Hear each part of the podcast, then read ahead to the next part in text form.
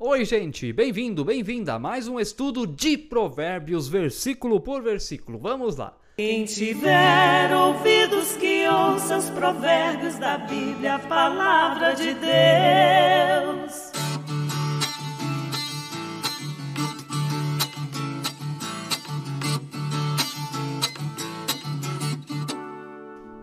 Que bênção que você tá aí com a gente todos os dias para aprender da palavra de Deus. Muito legal, compartilhe sempre lá os vídeos com a sua igreja, nos grupos da sua igreja.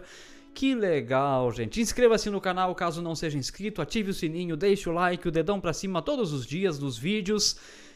Deixe seu comentário e bem-vindo, bem-vindo a você que ouve. No Spotify nós estamos em sintonia com o seu coração, você já sabe disso, né? Vamos lá. Provérbios, capítulo 12, verso 22. O Senhor detesta lábios mentirosos, mas aqueles que praticam a verdade são o seu prazer. O Senhor detesta lábios mentirosos, mas aqueles que praticam a verdade são o seu prazer. É um versículo bem explícito, né? Eu já falei aí nos estudos anteriores que o pai da mentira é o diabo, então claro que Deus não pode compactuar com a mentira, né, gente? Claro que o seu prazer é a verdade, porque o prazer de Deus não é o que não existe, a mentira sempre corresponde ao que não existe. O prazer de Deus é naquilo que existe, naquilo que ele criou, portanto, a verdade.